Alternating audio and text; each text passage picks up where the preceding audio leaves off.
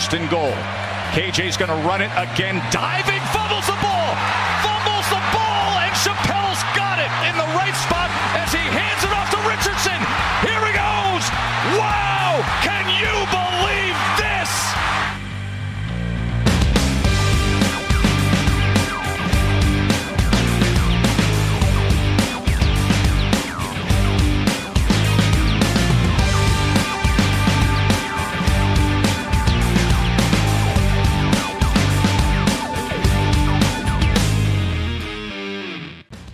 Salut à tous, bienvenue dans le podcast Ball, le podcast qui analyse pour vous chaque semaine l'actualité du collège football en français, une 236e émission consacrée en grande partie au débrief des demi-finales des playoffs évidemment, mais également au programme aujourd'hui, les dernières actus dans le monde du collège football. Vous allez voir, il y en a eu quelques croustillantes ces dernières heures.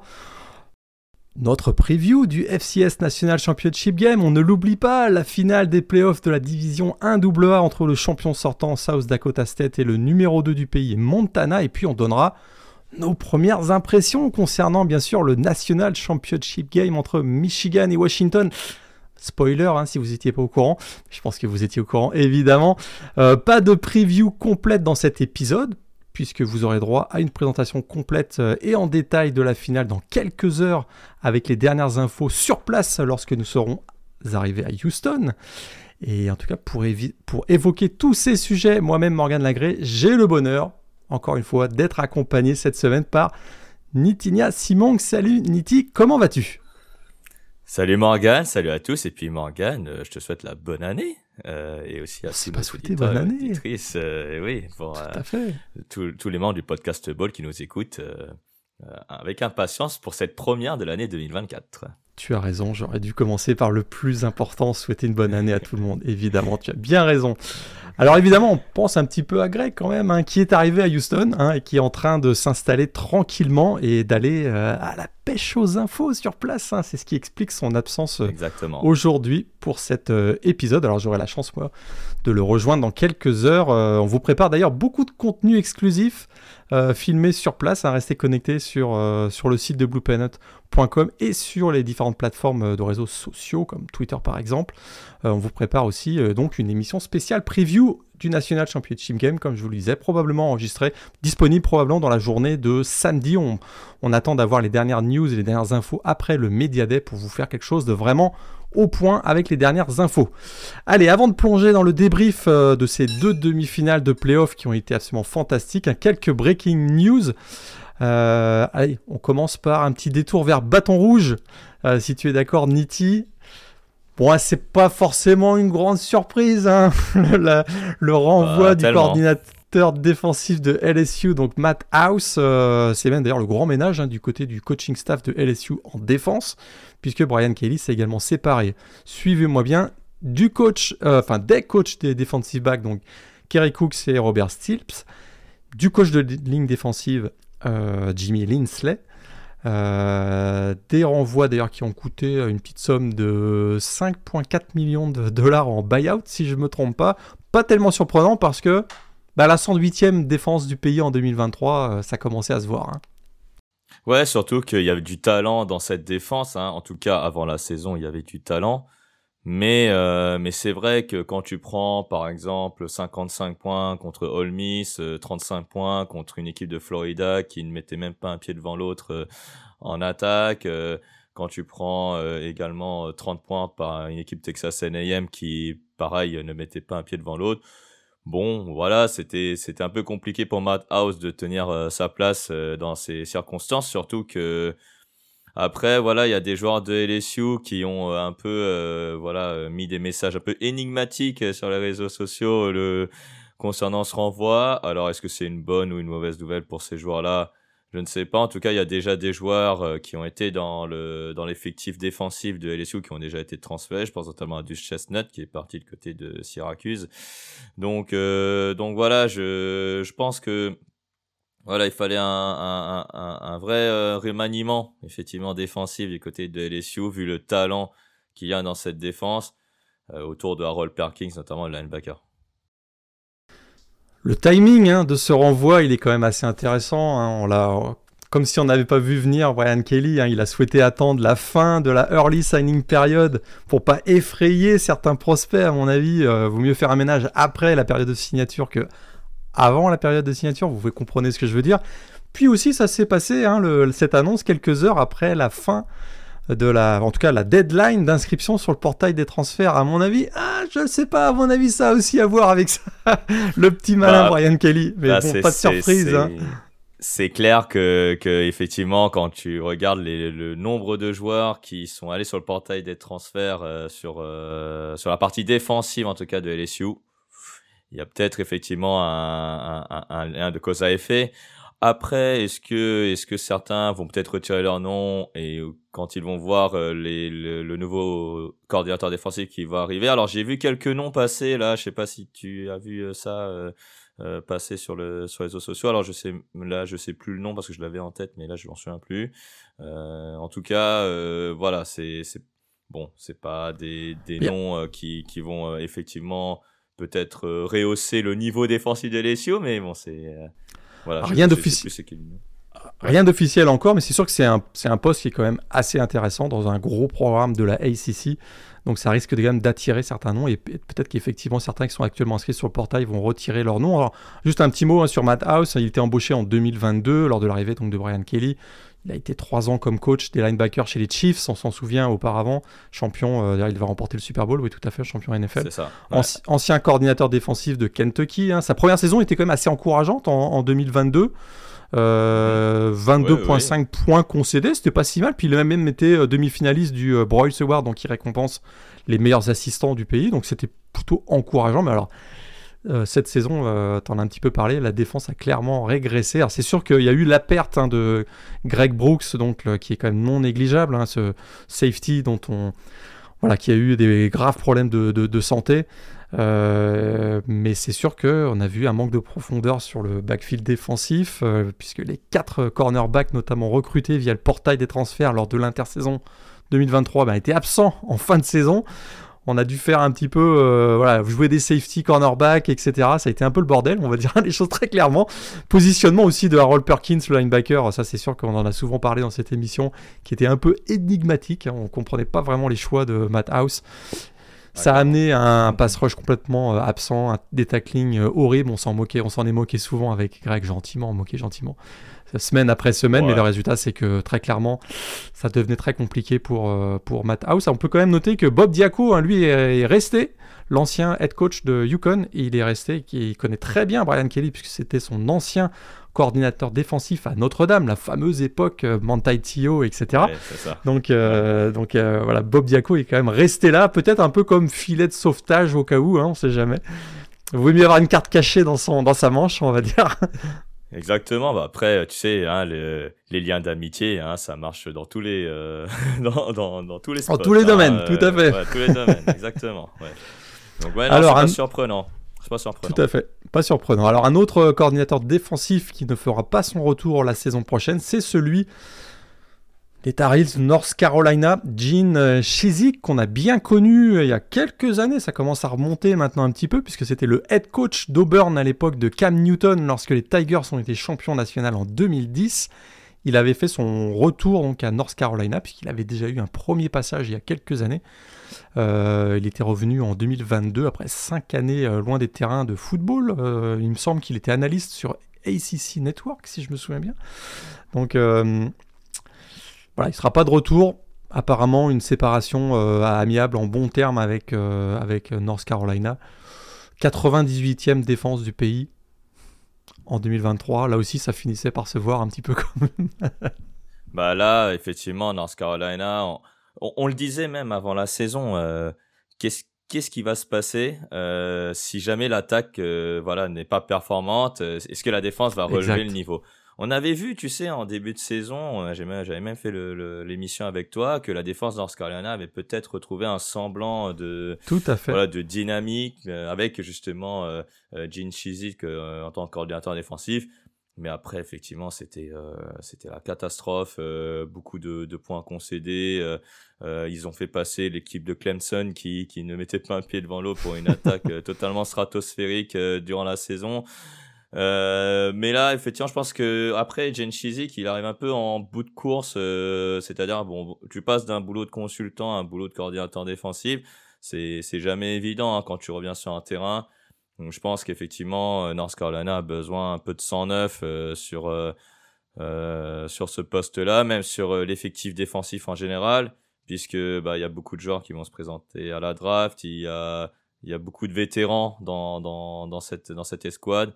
Et donc le but, c'est effectivement de ne, voilà, de, de renouveler euh, tout ça, peut-être avoir un peu plus de jeunesse. Bon, ce sera pas une défense encore de qualité, je pense, l'an prochain, mais, euh, mais il faut déjà revoir cette partie euh, du terrain avant de passer à l'attaque.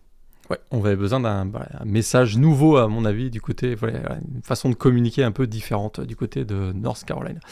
Euh, peut-être quelques news en vrac, tu vas me dire ce que tu en penses qui a attiré plus particulièrement ton attention, Alors, des transferts, des, voilà, des, joueurs qui se présentent à la draft. Euh, DJ Wagalele, donc, euh, d'Oregon State à Florida State, l'ancien prospect 5 étoiles recruté par Clemson, qui était passé donc par Oregon State devrait être le successeur de Jordan Travis. Hein. Il n'a pas été nommé euh, QB1, mais enfin, ça ressemble à ça quand même un petit peu. Hein. Oui, ça ressemble à ça. Et puis, euh, ça va, il passe d'une euh, conférence qui ne va plus exister à, à, la, à, la, à la ACC. Donc, c'est c'est pas mal pour pour pour les Seminoles voilà qui vont qui ne vont pas perdre en, en, qualité je pense au poste de, de quarterback même si certains diront peut-être qu'on qu'on va perdre en qualité moi je ne pense pas il a des choses quand même à prouver. Sa, saison a été correcte hein, du côté d'Oregon State, mais pas encore au niveau du potentiel qui était le sien euh, lorsqu'il est arrivé en NCAA à la sortie des lycées. C'était un 5 étoiles, on le rappelle, donc un, joueur sur qui on comptait beaucoup du côté de Clemson et ça ne s'est pas confirmé jusqu'à présent. Peut-être qu'avec Mike Norvell, ça va être le déclic. Euh, on va voir, on lui souhaite en tout cas. Euh, KG Jefferson, quarterback double menace, donc qui jouait à Arkansas, transféré lui du côté de UCF, donc dans la Big 12. Euh, petite surprise, mais vraiment là, ça va être euh, très intéressant de voir Gus Malzahn plus KG Jefferson. Ça peut aussi devenir assez explosif. Hein. Oh bah après l'expérimenté John Plumley, là quoi de mieux qu'un autre, une autre double menace avec KJ Jefferson? Euh, honnêtement, il fallait vraiment qu'il s'en aille de parce que euh, après, euh, voilà, ça allait être un peu le, ça va être un peu le désert, je pense, dans, chez les Razorbacks l'an prochain, hein, pour anticiper un peu les previews de la saison prochaine. Mais euh, mais ouais, en tout cas, UCF, il va trouver un environnement un peu plus sain, euh, je pense, et un coach qui euh, qui connaît plutôt plutôt plutôt bien. Donc donc ouais, très très bon. Il hésite avec Miami, hein, Miami, Florida, tout à fait. donc les Hurricanes. Bon, ben voilà, hein, à voir ce que ça va donner. moi, je pense qu'il va qui voilà, il, est dans sa dernière année, il me semble, hein, d'éligibilité en plus. Ouais, euh, dernière année, ouais, tout à fait. Et euh, ouais, et donc ça va être, ça va être un, ça va être une curiosité la UCF d'un coup. Curiosité, effectivement. Et du côté d'Arkansas, bon, on se souvient qu'il y avait Tellen Green qui avait fini la, la, saison de titulaire du côté de Boise State qui s'est engagé avec Arkansas, donc ça devenait voilà, il n'y avait plus vraiment de place pour euh, KG Jefferson. Cameron Ward, lui, on le reverra pas parce que Petite surprise quand même, parce qu'on l'annonçait quand même euh, dans pas mal de programmes qui sont actuellement à la recherche d'un quarterback numéro 1. Et finalement, euh, il a annoncé, alors je pense que c'est l'annonce la plus courte de l'histoire de, des réseaux sociaux. c'est moins de 4 secondes pour dire bah, je reviens pas, je m'en vais en, NFL. Hein. Donc, euh, un quarterback qui a quand même marqué en deux saisons du côté de Washington State, a marqué quand même l'histoire du programme, hein, puisque près de 7 milliards, 48 touchdowns euh, en carrière. Donc euh, voilà, on retrouvera du côté de la draft NFL en avril prochain. Euh, ce un, sera peu, un, peu, surprenant, hein, pardon. De surprenant, tout, à fait. Surprenant hein, de, de, le voir à la NFL. Je pensais qu'il pourrait encore viser un peu plus haut s'il restait un an de plus, mais bon, on verra ce que ça va donner au niveau du, du combine.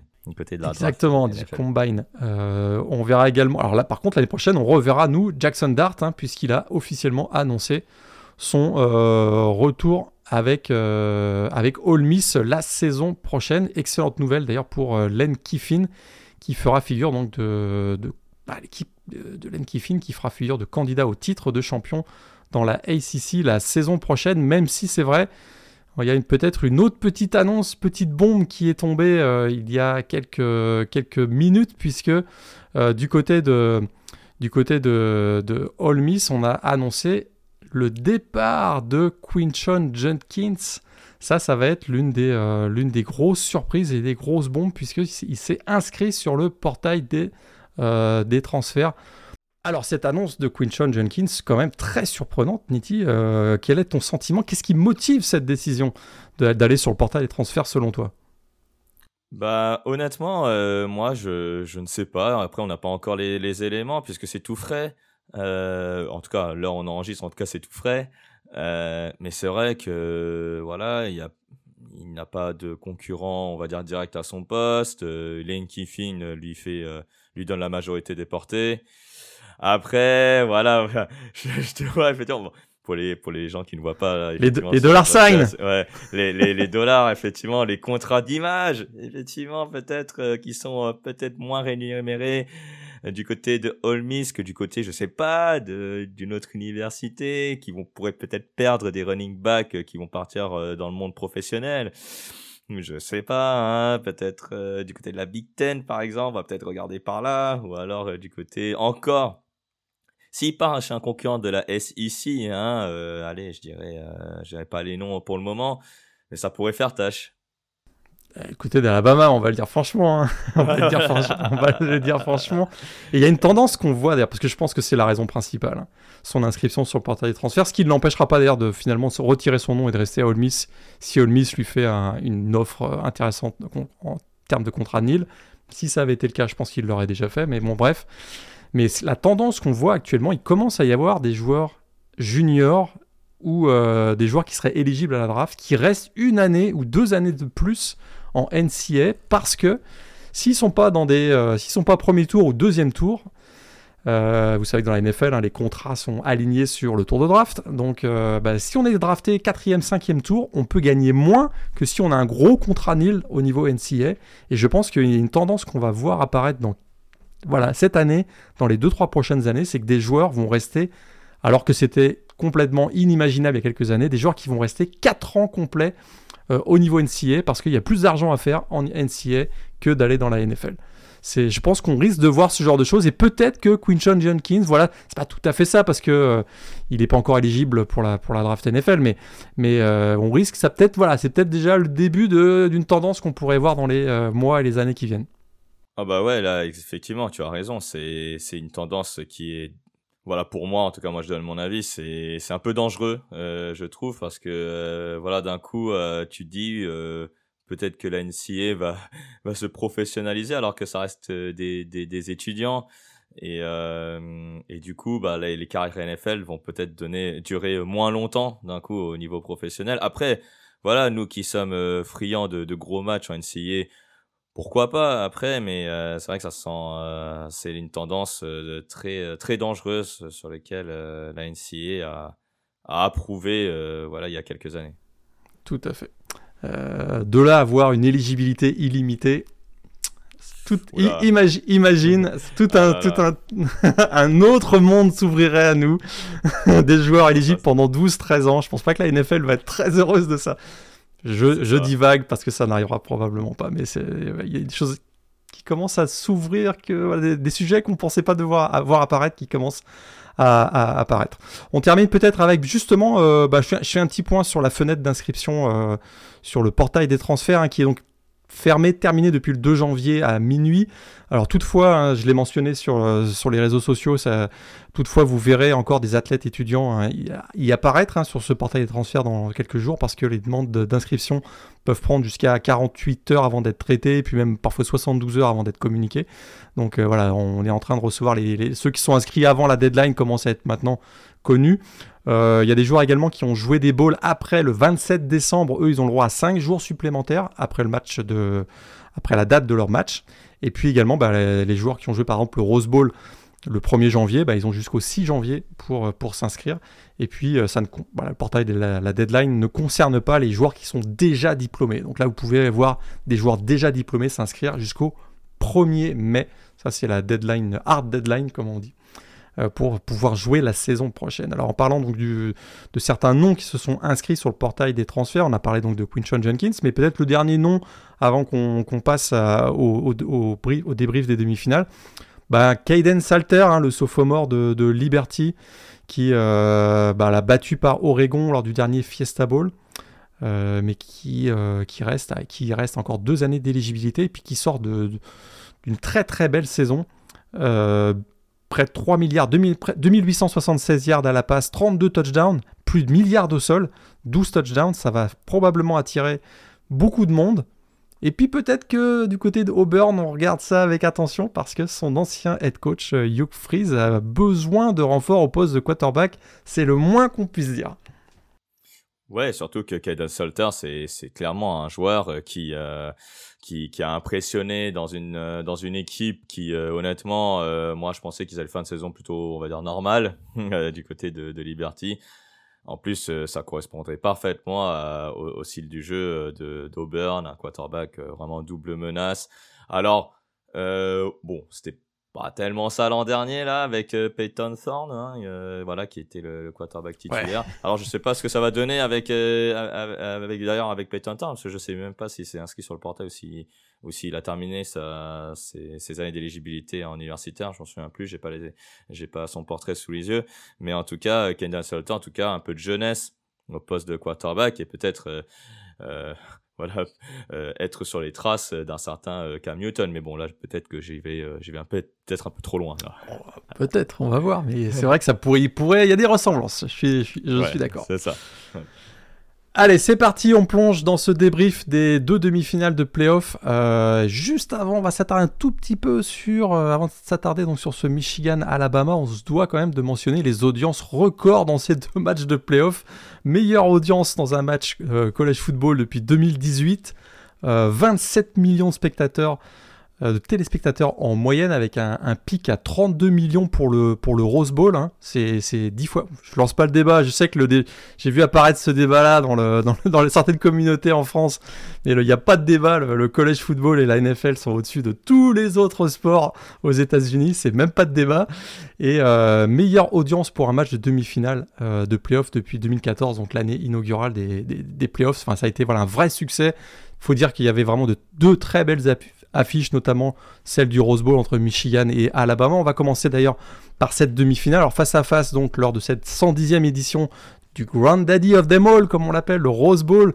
Et face à face, on avait le champion invaincu de la Big Ten, Michigan, face au champion de la SEC, Alabama, qui venait de battre Georgia en mettant fin à la série de 29 victoires consécutives des doubles champions nationaux. Gros match, deux gros programmes historiques. Quel match Michigan l'emporte en prolongation, se qualifie, se qualifie, ainsi pour sa première finale depuis le titre donc remporté en, 97.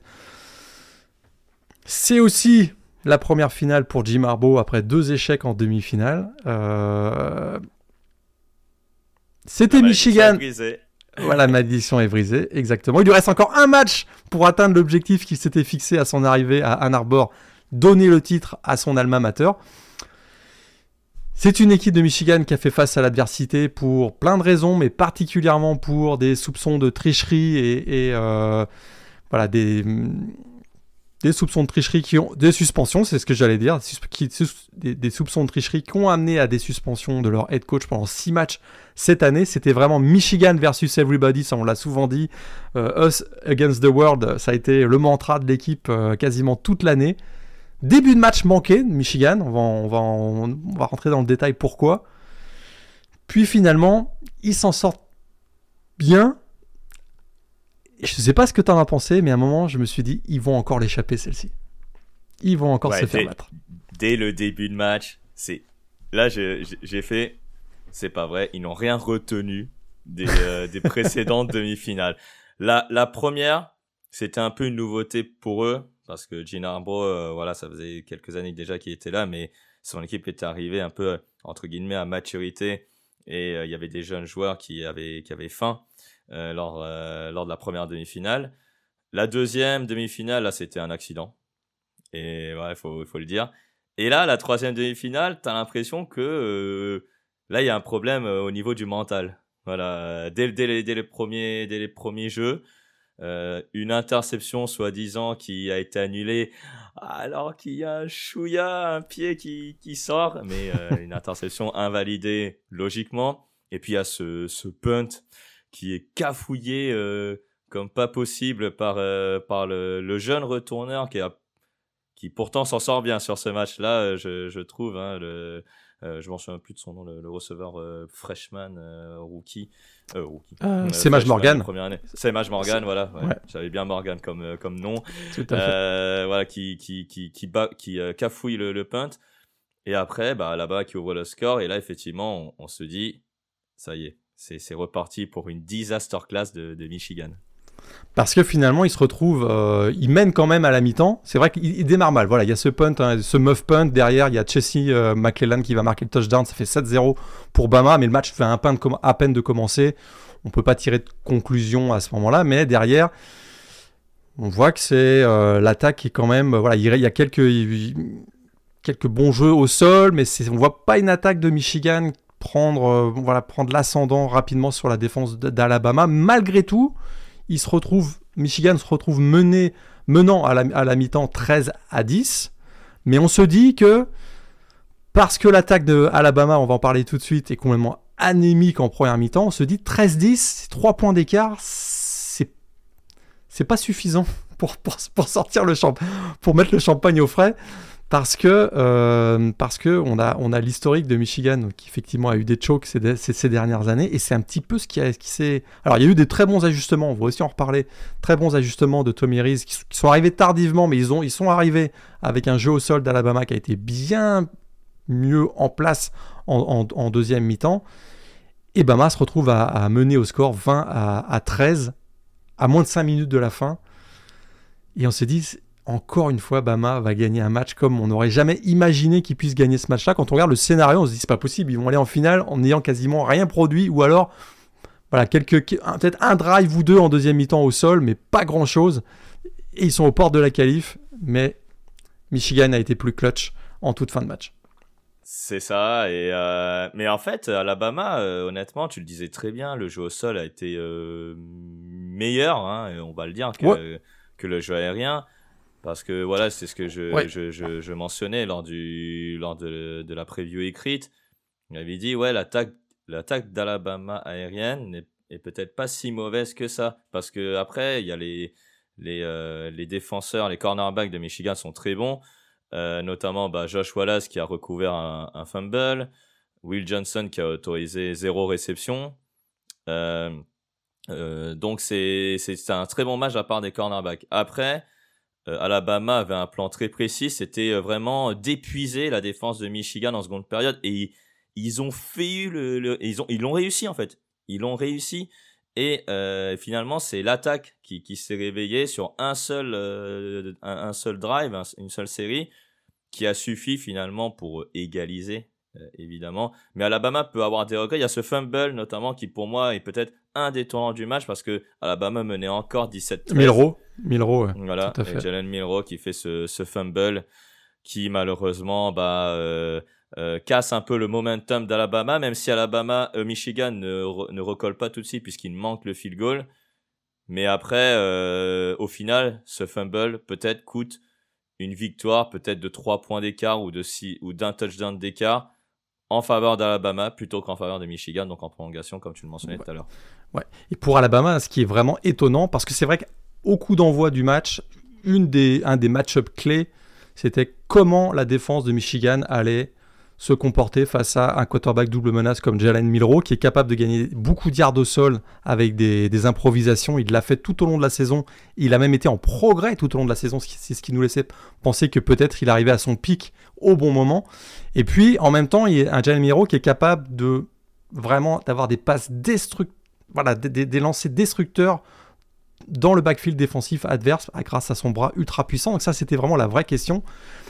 Mais après, après une saison mémorable hein, de Bama qui a quand même enchaîné 11 victoires d'affilée, euh, qui a battu Auburn euh, sur, un troisième, sur une troisième et 31, on s'en souvient, qui a battu Georgia en finale de la SEC. Quatrième, quatrième même. Quatrième. oui, tout à fait, tout à fait.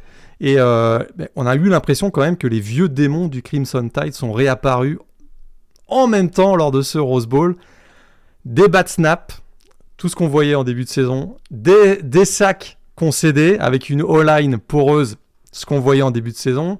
Jeu inconstant en attaque, exactement. On se souvient de ce match à South Florida, qui était l'apothéose de, l'horreur du côté du côté d'Alabama, et un play calling très discutable. Et vraiment, on a revu tout ça en même temps du côté d'Alabama en première mi-temps, mais je dirais que sur, tout le match. Certes, donc euh, Michigan a été plus clutch à des moments clés, mais vraiment, il faut revenir sur cette contre-performance de l'attaque d'Alabama. Le pauvre Seth McLaughlin, le center, en grande difficulté dans ce match, hein, des low snap après low snap. D'ailleurs, le, dernier jeu du match, hein, c'est encore un low snap, hein, parce que c'est vrai que le play, calling, on peut en rediscuter, c'était peut-être pas le meilleur du côté de Tommy Rees d'avoir choisi une course plein pour Jalen Milrow. Mais le, snap est tellement mauvais que de toute façon, ça mettait Jalen Milrow dans une position quasiment impossible. Mais cette O-line aussi, sac après sac en première mi-temps. 5 sacs concédés, si je ne me trompe pas, en première mi-temps. Ça a été beaucoup mieux en deuxième mi-temps pour la O-line, avec un jeu plus basique, on va dire, des jeux au sol plus basiques. On a vraiment, on, est on a retrouvé les fondamentaux, je trouve, du côté d'Alabama, avec des bons ajustements de Tommy Rees. Ils ont fatigué aussi la défense, tu l'as bien dit, la défense euh, au sol donc de, Michigan, et ça a failli passer. Ça a failli passer parce que la défense d'Alabama, bah écoute, elle a été solide pendant 55 minutes. Hein, euh, beaucoup de three and out euh, provoqués, solide contre la course sauf sur le, enfin, sauf sur, le, sur le dernier drive de, l'overtime, tout à fait. Et, euh, et, ils ont quasiment annihilé, la défense d'Alabama a quasiment annihilé le jeu aérien de Michigan parce que ça a été aussi une des, une des, des petites surprises de ce match, le jeu, aérien vraiment sur courant alternatif. Hein. Il y a eu des loups de Michigan, des loupés euh, de Tyler Morris euh, et de Semaj Morgan quelques highlights. Hein. On pense à ce catch, bien sûr, de Roman Wilson euh, au, moment crucial en toute fin de match. Il y a eu cette réception aussi de Cornelius Johnson le long de la ligne. Vraiment, voilà, avec un bout du pied, va chercher, un first down, si je me souviens bien. Mais de manière générale, la défense d'Alabama a plutôt bien fait contre le jeu aérien de, Michigan. Mais voilà, il faut s'attarder sur ce, cette fin de match clutch au bon moment parce que les 11 derniers jeux de Michigan c'est 111 yards au total. Donc on considère le dernier drive de Michigan plus le drive vainqueur en overtime. 111 yards en 11 jeux du côté d'Alabama. 36 yards sur 12 jeux euh, pour finir le match. Cette statistique, elle dit tout. Vraiment, Michigan a été clutch au bon moment, mais c'est passé tout proche pour, euh, Alabama de créer ce qui aurait été quand même une petite surprise parce que c'était numéro 4 contre numéro 1 et que Michigan n'a pas perdu euh, depuis très très longtemps. Après, moi, j'aimerais revenir sur, le, sur la fin de match, effectivement. Euh, le, le, dernier, la, dernière série offensive de Michigan, où ils amènent l'égalisation hein, euh, du touchdown euh, pour, pour égaliser. Légende. Voilà. voilà. JJ McCarthy, on va pas se mentir, sur, le, sur ce match, il est très moyen. Il est, il est, il est très moyen pour, pendant trois quarts temps, voire trois quarts temps et demi. Ce dernier drive, tu l'as dit, c'est un drive, ce qu'on appelle effectivement un drive de légende, un drive qui pourrait être amené, si c'était en saison régulière, euh, peut-être DJ McCarthy en tant que finaliste de Iceman Trophy. Voilà, clairement. Euh, et, et, et, ce drive-là, il y, a, il y a des jeux, mais le, le, jeu, le, play calling offensif a été très bien appelé. Le, la quatrième et deux sur Blake Corum, qui nous a montré des capacités en réception que, qui m'étaient insoupçonnées, euh, très bien. Après, il y a le, la réception de Roman Wilson. Je sais pas si tu as remarqué, la passe, elle est déviée. Elle est déviée. Elle, elle arrive dans ses mains. Et là, j'ai fait. Ah là, là, ça pourrait passer. Ça pourrait passer. Et après, bah, le, le, la réception de Roman Wilson pour le touchdown d'égalisation. Voilà. Et après, Blake Corum qui nous sort un, une série offensive incroyable en prolongation. Et j'ai fait. Je pense que ce match ne pourra plus leur échapper.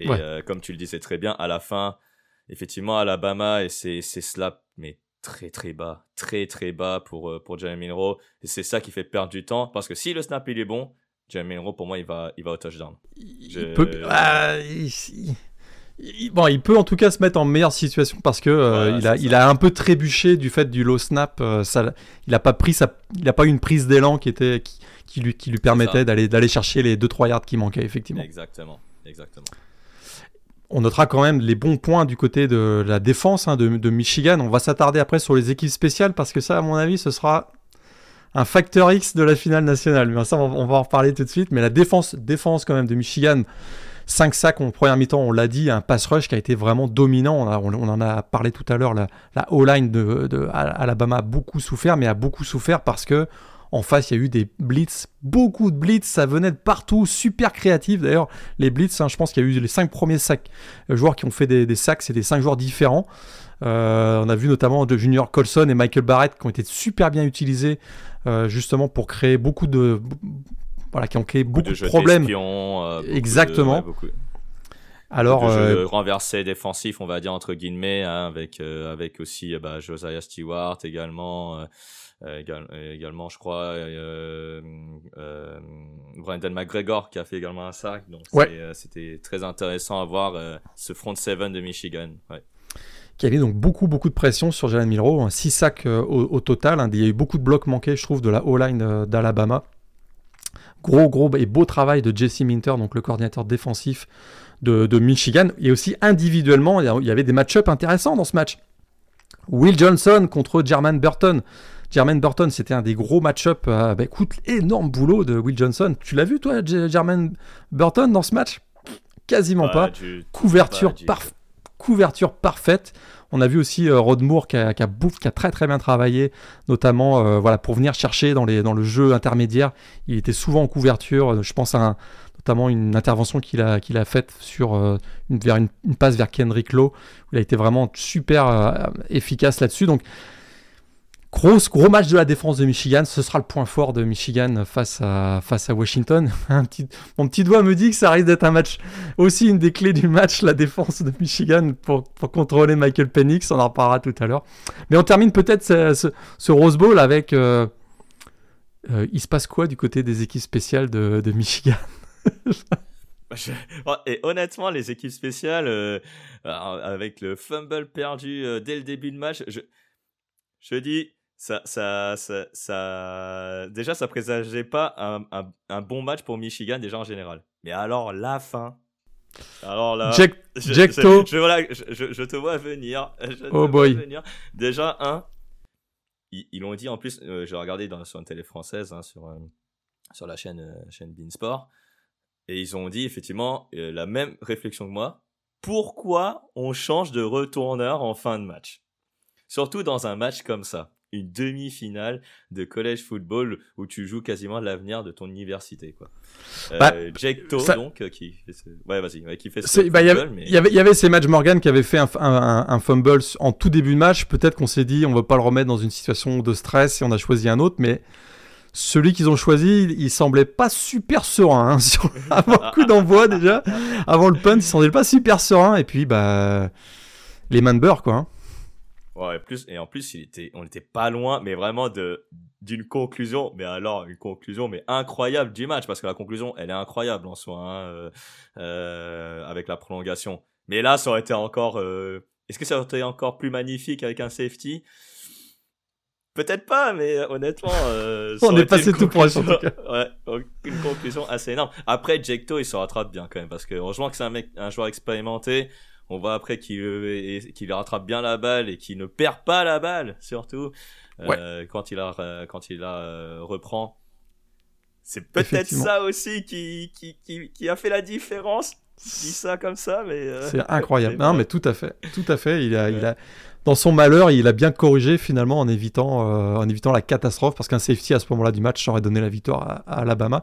Et puis du côté de, des équipes, euh, des, kickers, ça n'a pas été terrible non plus. Hein. James Turner, bah, il rate un field goal aussi, tu en as parlé tout à l'heure, à un moment où euh, Michigan en avait le plus besoin pour recoller il n'en a pas manqué beaucoup, je crois qu'il n'en a pas manqué un seul de moins de 40 yards cette année.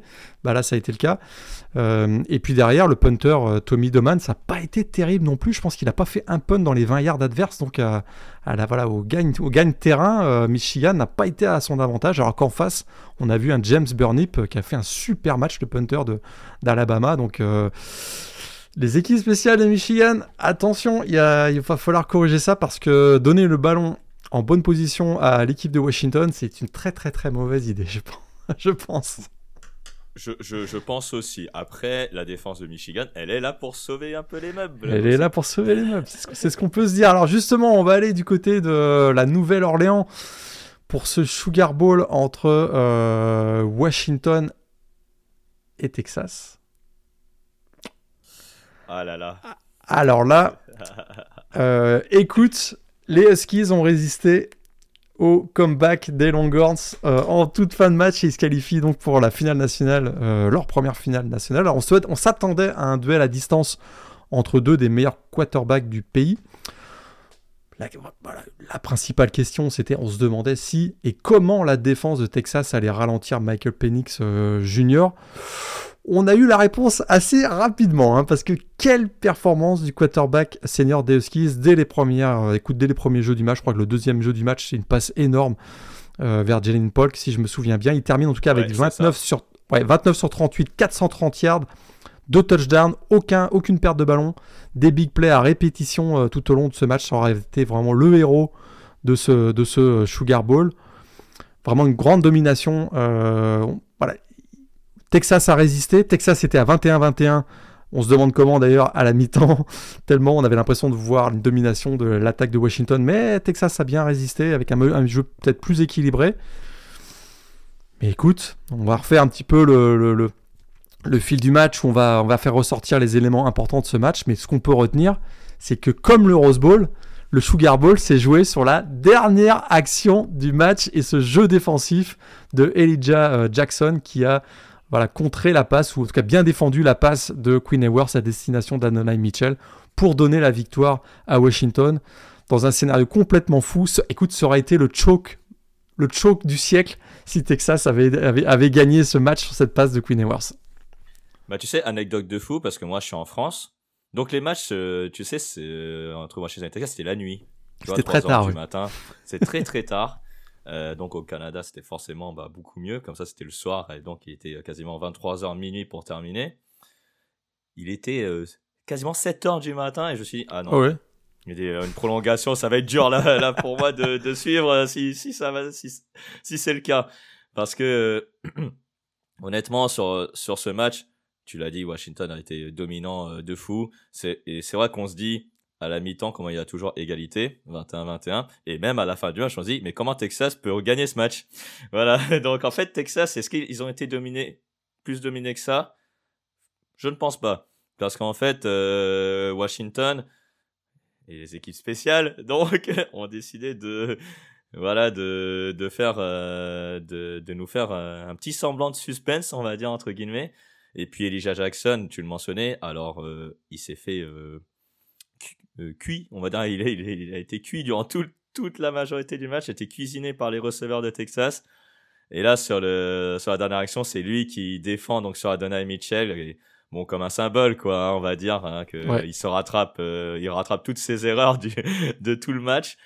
Donc honnêtement, c'était euh, c'était vraiment un match assez explosif. On s'attendait à un match avec des avec des points il y en a eu. Exact. Une équipe, une équipe, une équipe de Washington qui euh, voilà était fidèle à elle-même. Euh, euh, une attaque aérienne, je l'ai marqué même sur Touch une attaque aérienne à foison avec beaucoup beaucoup de jeux aériens, beaucoup de, de gros jeux. Romeo Dunze, Jalen Polk notamment qui ont été au diapason sur sur ces sur ce match-là.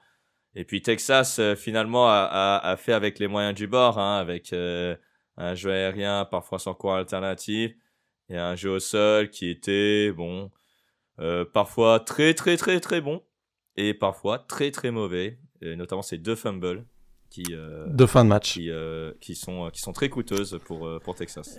Parce que si tu regardes, c'est vrai, si tu regardes juste statistiquement, tu n'as aucune idée du scénario du match et de la façon dont s'est passée la rencontre. Tu regardes juste les statistiques. Texas, c'est pas du tout ridicule. 498 yards au total contre 532 pour Washington. Bon. 23 first down pour Texas, 25 pour Washington. Bon. Sur troisième down, ils sont même meilleurs. 4 sur 11 pour Texas, 3 sur 11 pour Washington.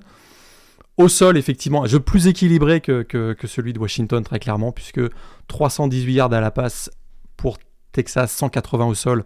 Il y a uniquement 102 yards au sol pour Washington. Donc si on regarde uniquement les statistiques, on se dit, bon, euh, c'est Texas a joué finalement euh, égal à égal avec, avec Washington, mais ce qui fait mal, trois choses à, mon avis, euh, bah, tu en as mentionné déjà une, les fumbles à des moments clés en toute fin de match, parce qu'on a bah, une chance bah, écoute, les chances de qualification des Longhorns sont, sont, sont, probablement évaporées pour de bon à la suite d'un fumble euh, perdu par le freshman euh, CJ Baxter et quelques minutes plus tard par Jadon Blue. Voilà, on redonne deux fois le ballon à un moment où on a absolument besoin de capitaliser. Donc ça, c'était pas une bonne chose. L'autre chose, à mon avis, qui a coûté très cher et ça fait une grande différence, c'est les 10 pénalités 10 pénalités, 66 yards, des false starts à foison et qui ont fait mal. Hein. Souvent sur les troisièmes downs, ils se retrouvaient avec un false start. Donc voilà, ça rallongeait la distance pour aller chercher le first down. Ça, ça leur a fait très très mal. Et puis, Greg en avait déjà parlé dans la preview et on a encore revu cette fois-ci.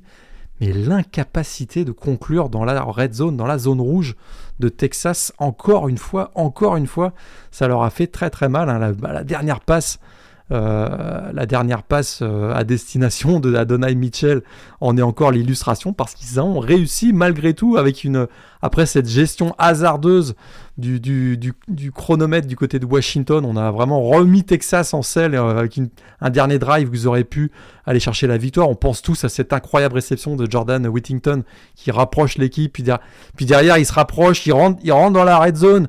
Puis on se dit, mais c'est pas possible. Il reste quoi? Il restait 30 secondes. Ils avaient 4 tentatives dans la red zone adverse pour aller chercher la gagne.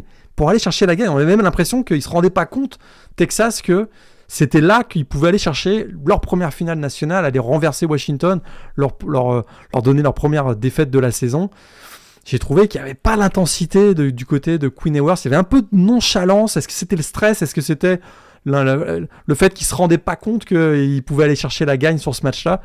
Mais pour finir mon point, c'est qu'encore une fois dans la red zone, on ne parvient pas à être clutch, à capitaliser. Et ça, ça les a suivis toute la saison et ça a été encore une fois euh, le, cas du côté des Longhorns euh, à l'occasion donc de ce, de ce Sugar Bowl. Après, j'aimerais mentionner également, tu, tu, le disais très bien, effectivement, le, la red zone, euh, enfin la zone rouge, voilà, où Texas n'arrive pas à conclure. Mais il y a aussi autre chose pour moi, c'est que, c'est que la ligne défensive de Washington, voilà, zéro sac. La ligne offensive de Washington a été très très bonne sur ce match. Et Washington ne fait que que trois punts. Et encore, le dernier punt, c'est juste, tu sais, le punt qui euh, cause la blessure de Dion Johnson et qui, et qui fait, et, ensuite le, le receveur euh, freshman de Washington qui fait une faute sur, le, sur le retourneur. C'est ça le troisième punt. Sinon, il y a que deux punts finalement dans le match. Et c'est aussi là euh, la, la, la, différence. C'est qu'à chaque fois que Washington avait le ballon, c'est soit il perdait la balle sur des turnovers en dance, soit c'était touchdown ou field goal. C'était c'était ça. Donc là la différence aussi. Et cette blessure de Dylan Johnson, euh, alors on est les dernières infos hein, nous indiquent qu'il sera présent pour ce match finalement. Plus de peur que de mal, plus de peur que voilà, plus on a eu plus peur que de, que, de mal finalement pour lui, sachant que euh, ce serait euh, une petite blessure à la cheville, mais il serait remis pour la pour la finale. Mais cette blessure a finalement arrêté le chronomètre. C'est ça le problème, c'est que ça ça a finalement eu l'effet d'un time-out. Et, ça, ça a permis à, Texas ben, effectivement de bénéficier du temps qui, euh, qui, leur a permis finalement de, remonter le terrain. Euh, et, donc avec cette passe vers Jordan Whittington notamment, de se rapprocher donc de la, de la red zone adverse. Alors effectivement, la, la O-line hein, de Washington a été très très très solide parce que ça a été, euh, ben, c'était la meilleure, d'ailleurs nommée meilleure ligne offensive du pays, probablement pour des bonnes raisons. Effectivement, c'est quoi Un seul sac euh, accordé, je pense C'est zéro ou un non, seul non, sac Non, zéro, zéro. Zéro Zéro. zéro. Euh, alors alors qu'en face, on avait quand même euh, Tevontre Sweat et Byron Murphy, qui étaient peut-être le meilleur duo de defensive lineman du pays, ou en tout cas sur la fin de la saison. Et on a réussi à les contrôler pour, pour mettre finalement Michael Penix Jr. en, écoute, il a joué dans un, il a joué, il a joué dans, un, dans son, dans son, dans son canapé toute la, toute la soirée parce que, parce que il y a rien de pire que d'avoir un Michael Penix euh, qui n'est pas sous pression parce que là il distribue avec son bras gauche magique, euh, il distribue et tu l'as bien mentionné.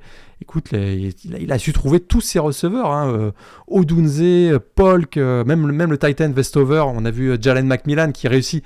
Jalen McMillan, il réussit à mon avis le touchdown qui a vraiment mis, qui a assommé Texas au retour des vestiaires dès le début donc du, troisième quart-temps. Je pense que Texas là s'est dit on va jamais y arriver parce que là ils, se retrouvaient à 21-21. Ils sont probablement arrivés en se disant si on, si on peut réussir à au moins les contenir sur un drive d'entrée pour nous reprendre pour reprendre un peu confiance et bing d'entrée ils se prennent encore un touchdown 28-21. On, on a vu qu'ils ont commencé à baisser la tête hein, après ce touchdown. ils étaient souvent dans la réaction. Voilà, c'est Texas. C'est plus ça, en fait. Ils étaient si près, mais si loin, finalement. C'est comme ça qu'on pourrait euh, résumer, en fait, le match euh, de, de, Texas. On savait qu'ils n'étaient pas favoris. Mais par contre, ce qu'on était sûr, c'est que ce match allait être peut-être plus serré que, que Michigan-Alabama. Parce que Michigan, peut-être qu'il gagne d'un touchdown et c'était plus serré que d'habitude. Et ça, on l'a bien vu dans le, dans le Rose Bowl.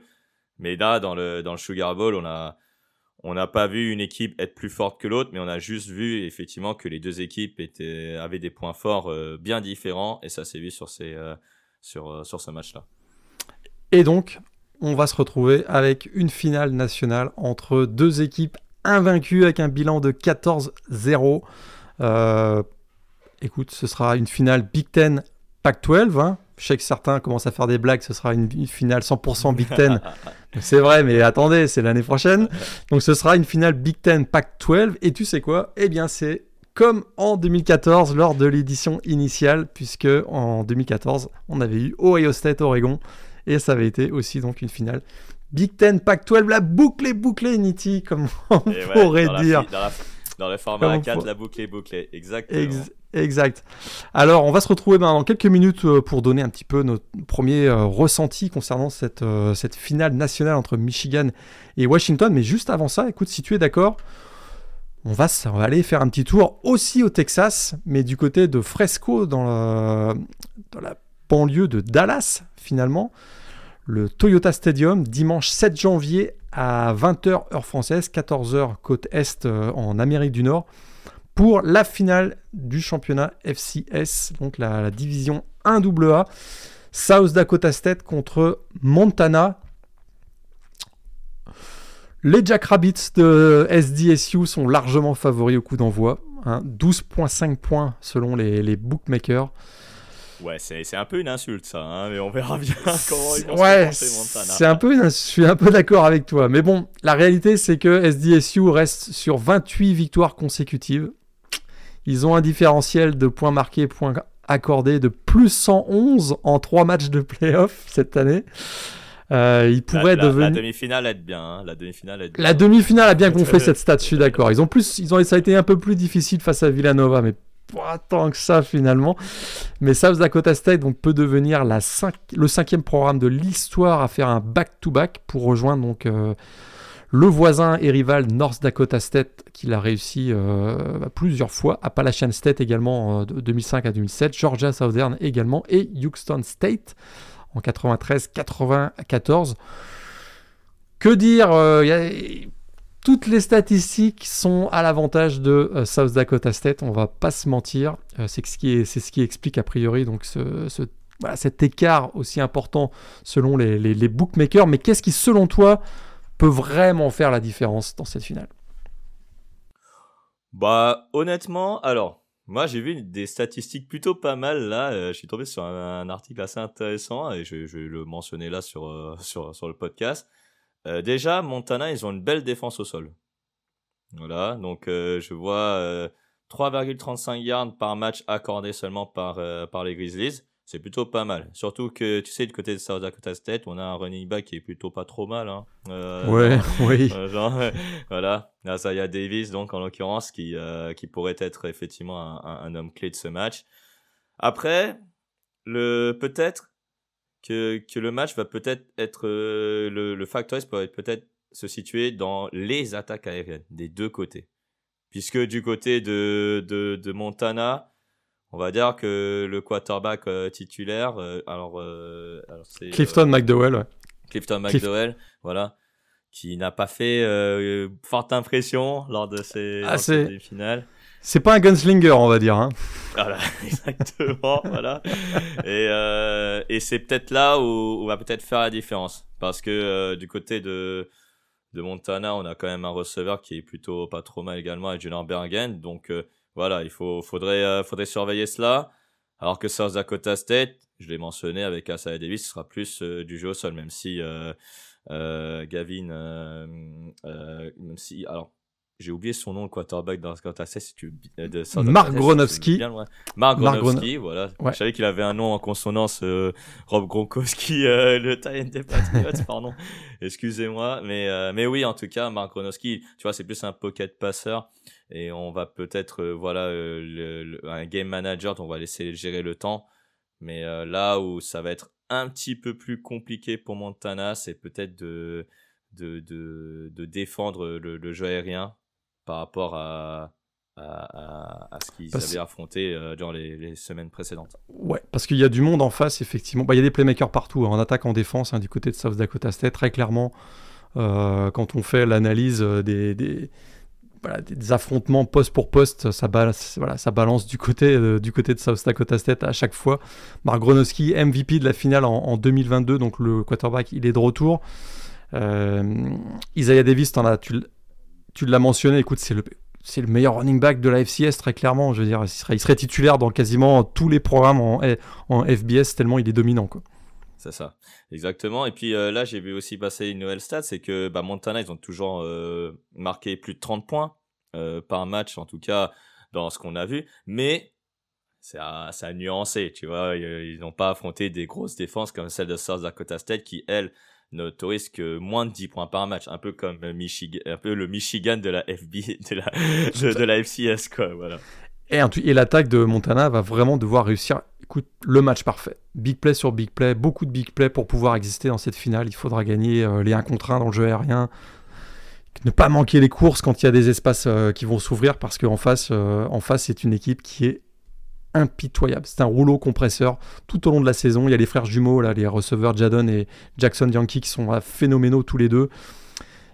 Écoute, ils ont une O-line de feu également du côté de South Dakota State qui est vraiment très très très très solide, très robuste. Euh, une, attaque qui est extrêmement efficace. On parlait tout à l'heure de Texas qui est inefficace dans la red zone. South Dakota State, c'est incroyable. 97% d'efficacité dans la red zone. C'est juste, c'est indécent.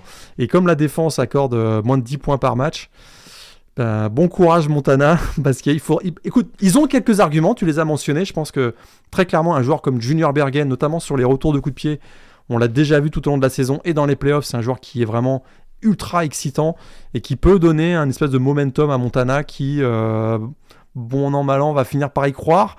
Mais, mais il va falloir jouer le match parfait, sans erreur, euh, pas de perte de ballon, puis provoquer des pertes de ballon, puis encore une fois, capitaliser à chaque fois qu'ils le peuvent, sinon ça risque d'être compliqué. Ça va être, compliqué.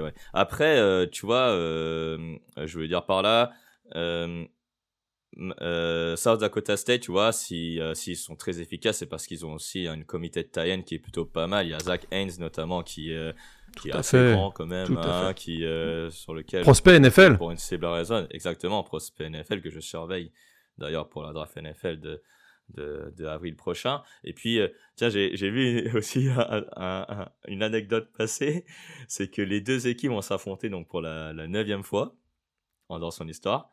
Et euh, South Dakota State n'a encore jamais battu Montana.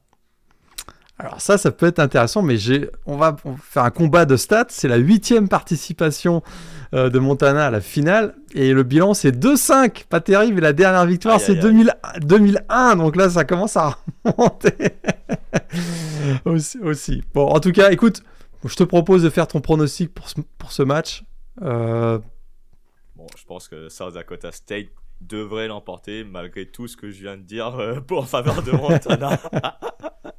on s'accroche à ce qu'on peut pour ce match. C'est ça, voilà. J'essaie, et j'essaie de le vendre, hein. j'essaie de le vendre euh, avec, euh, avec, les, avec les mots euh, et il y a déjà eu des... que j'ai. Hein. Il y a déjà eu des surprises. On se souvient de James Madison il y a quelques années, je pense que c'était en 2016 ou 2017, qui avait battu North Dakota State. Donc ça, peut, ça, ça, peut, ça peut arriver. Moi, je donne mon pronostic 38 à 17 pour South Dakota State contre Montana. Écoute, on file maintenant du côté de Houston, ou pas tout à fait, mais on va quand même donner notre premier ressenti euh, concernant le National Championship Game entre Michigan et Washington, donc qui se jouera au Energy Stadium de Houston le lundi 8 janvier à 1h30 du matin en France, 19h30 euh, sur la côte Est, 18h30 heure locale. Voilà, on l'a dit tout à l'heure, match entre le numéro 1 du pays et le numéro 2 du pays, deux équipes invaincues. Euh, c'est d'ailleurs la première fois dans l'histoire du National Championship de l'ère des playoffs qu'on aura les deux équipes finalistes invaincues. C'est d'ailleurs la dernière finale des playoffs à 4 avant le passage à 12 euh, à partir de la saison euh, prochaine et donc première finale sans équipe de la ACC depuis, bah, depuis 2014. Donc l'année inaugurale des playoffs à 4, je, je le disais tout à l'heure, la boucle est bouclée. Alors encore une fois, Washington ne sera pas favori du match, apparemment selon les bookmakers. Pour la troisième fois d'affilée, d'ailleurs, je pense que les bookmakers n'apprennent pas, hein, puisque Washington n'était pas favori face à Oregon en finale de la, de la Pac-12. Washington n'était pas favori face à Texas en demi-finale. C'est à se demander hein, si, les bookmakers apprennent quoi que ce soit. Jamais 203 peut-être. Euh, a priori, quel sera quelle sera la stratégie pour les Huskies ou pour les Wolverines? Qu'est-ce qui peut faire la différence dans ce match? Sans forcément rentrer trop dans les détails, puisque comme je te le disais tout à l'heure, et comme je le disais, on va, s'attarder dans une émission plus prolongée euh, sur les match-ups, les clés, etc. Je vais faire un constat général. Hein. Michigan joue au sol à gogo. Voilà, on va dire ça. Et euh, Washington attaque aérienne à, gogo. Voilà, je vais le résumer comme ça, le match. Euh, on verra beaucoup plus le ballon dans les airs euh, du côté de l'équipe euh, violette ou blanche, ça dépend des tenues qui vont arriver. Et du côté des jaunes et bleus, plus du jeu terre à terre. On va, on, va garder les, les, fondamentaux. Alors effectivement, je, bah, je suis un peu d'accord avec toi. La stratégie des deux équipes, elle risque d'être... On on change rien. On n'est pas à un moment de la saison où on va, on va commencer à vouloir changer quoi que ce soit. On est dans la nuance, dans les playbooks. On va essayer de travailler des jeux surprises probablement, mais de merde on va jouer sur ses, sur ses acquis, sur ses fondamentaux. Garder un tempo élevé en attaque du côté des Huskies. Hein. On sait que Michigan a tendance à débuter ses matchs assez lentement. On l'a encore vu lors du Rose Bowl. si Washington devait prendre une avance 14-0 ou pire un 21-3 ou un truc comme ça, est-ce que Wolverine serait capable de réussir un comeback? On a vu que Texas n'était pas si loin que ça, mais plus en, raison des erreurs de Washington, plus que par le, talent de Texas. Ça, ce serait pas bon pour Michigan de mal démarrer et de laisser les Huskies prendre une avance assez large. Et du côté de, des Wolverines, je suis un peu d'accord avec toi. Hein. On va vouloir contrôler la ligne de scrimmage et imposer le jeu au sol pour deux raisons. Parce que d'abord, c'est la force de l'équipe. Et puis, euh, plus on peut laisser sur la sideline l'attaque de Washington longtemps, euh, je pense que mieux les Michigan va, être, va, peut espérer l'emporter. Parce que, euh, parce que bah voilà, il y a Michael Penix Jr. en face. Et ça, ça va être ça va être euh, un match-up vraiment très intéressant. D'ailleurs, en parlant de match-up, est-ce que c'est pas le vrai match-up de cette finale? La, D-line de Michigan contre la O-line de Washington? Ah, probablement. Probablement, euh, je vois pas d'autres match-up euh, là comme ça qui me vient en tête et qui pourraient faire de nouveau, qui pourraient faire que les, deux forces on va dire soient à égalité. Mais effectivement, quand on regarde ce front seven de Michigan et cette ligne offensive de Washington qui a mis, euh, qui, a, tout de même euh, fait une poche très très clean pour Michael Penix Jr. Euh, lors de la demi-finale. Je pense que l'équipe, la ligne offensive Washington aura beaucoup plus de travail, mais c'est aussi le cas pour en face, pour Michigan qui aura beaucoup plus de travail que ce qu'ils avaient fourni contre Alabama. La T-line hein, de Michigan, c'est 16 sacs sur les 4 derniers matchs, 6 contre Alabama, on l'a dit. Euh, ils avaient l'air, on l'a pas mentionné tout à l'heure, mais la, ligne défensive de Michigan, ou la défense en tout cas euh, de Michigan, avait limité le running game de Bama à 43 yards en première mi-temps. On l'a dit tout à l'heure, il y a eu des ajustements de, Tommy Reese qui ont fait que ça s'est, ça s'est ensuite amélioré, mais ça, ça peut être effectivement aussi un des, points forts de cette, euh, cette équipe. Et puis on sait que le point faible de Michael Penix Jr., il n'y en a pas beaucoup, il y en a un, c'est que quand on le fait sortir de la poche de protection, il est nettement moins, moins bon. 41% de réussite seulement à la passe lorsqu'il sort des hash marks ou en tout cas de la, la, poche de protection. De la poche. Donc, ouais, de la poche. Donc ça peut être. Euh, voilà, on va vouloir vraiment mettre beaucoup de pression et essayer de bouger cette O-line de Washington qui euh, est probablement la meilleure du pays cette année. Bah c'est ça et puis euh, donc aujourd'hui on verra bien comme enfin aujourd'hui Michael Penix est en confiance donc et la ligne offensive aussi donc ils ont probablement ils vont probablement étudier tous les schémas défensifs qu'on qu'a concocté le, le, coordinateur défensif de, Michigan Et donc, bah, voilà, on, espère voilà, que, Washington, on verra beaucoup, beaucoup de l'attaque aérienne de Washington. Si on n'en voit pas trop, on voit beaucoup de three and out. Là, ça va être dur. Là, ça va être dur, effectivement. D'ailleurs, un facteur X, si tu avais un seul facteur X à retenir, ou en tout cas à, mettre en avant euh, pour ce match entre euh, Michigan et Washington Le jeu au sol de Washington. Jeu au sol de Washington. Les équipes spéciales de Washington. Franchement, ça écoute. Les, équipes spéciales, peut-être en général, vous allez sans doute ouais, parce que, de, ça. Parce, que, effectivement, c'est un sujet. Hein les deux ont, failli être coûteuses pour leurs deux équipes effectivement en, fin de match, mais je pense qu'effectivement, notamment le kicking game, il va falloir que Michigan euh, se réajuste parce que, on le disait tout à l'heure, c'est pas possible de rendre le ballon à Washington euh, sur les 30 ou les 35 yards. Ça, ça marchera pas si le punter s'ajuste pas ça sera trop trop trop compliqué. Il faudra pas louper effectivement aussi. Il faudra pas se louper sur les retours de, de coups de pied, mais je pense qu'on va se réajuster du côté de Michigan. Ça pourrait être euh, un facteur X assez euh, assez important. Alors petite euh, le, dernier match entre les deux équipes, est-ce que tu t'en souviens? C'était en un 11 septembre. 2021. Ah euh, donc c'était il n'y a pas si longtemps que ça, il y a deux ans, mais ça paraît une éternité tellement l'équipe de Washington était différente, très clairement. Ah oui, elle était euh, assez catastrophique à ce moment-là. Ouais, victoire de victoire de, de Michigan, pardon, 31 à 10, donc c'était il, y a deux ans, mais c'était une autre époque. Euh, ça paraît tellement loin qu'on a l'impression que c'était un autre siècle. à l'époque, le head coach c'était Jimmy Lake, hein, qui avait eu un passage très très compliqué. D'ailleurs, cette saison-là, Washington avait terminé avec un bilan de 4-8 ce qui avait amené à un changement de coaching staff et qui était arrivé, Calen de bord évidemment, et puis ça a tout changé. On va en reparler de Calen de bord dans la, dans la preview, évidemment, son parcours euh, et son lien avec euh, Michael Penix, parce que les deux se sont croisés du côté d'Indiana, ils se sont retrouvés euh, du côté de, Washington. Donc ça, ça pourrait être également voilà, un, élément à, suivre. Bah écoute, cette finale, c'est à suivre donc le lundi 8 janvier à 1h30 du matin. Donc voilà pour cette preview euh, un peu prématurée du National Championship entre Michigan et, Washington. Encore une fois, vous aurez droit à une présentation plus en détail dans quelques heures, enregistrée euh, depuis la Media Workroom d'ailleurs à Houston. Donc ne soyez pas surpris hein, de voir apparaître une deuxième émission euh, quelques heures après celle que, vous, écoutez voilà, actuellement. Donc il y aura un épisode 237 qui s'en vient, qui va, se, voilà, qui va suivre très très rapidement ensuite. En tout cas, merci à vous tous hein, de nous écouter de plus en plus, euh, plus, en plus nombreux. Pardon. N'oubliez pas, toute l'actualité du, collège football en français se trouve sur le site de bluepennon.com, mais aussi sur euh, nos différents réseaux sociaux comme le compte X, anciennement euh, Twitter. Merci à toi, Niti, de m'avoir accompagné encore une fois cette semaine. C'était un grand, grand plaisir et je vous dis à tous à très vite. Salut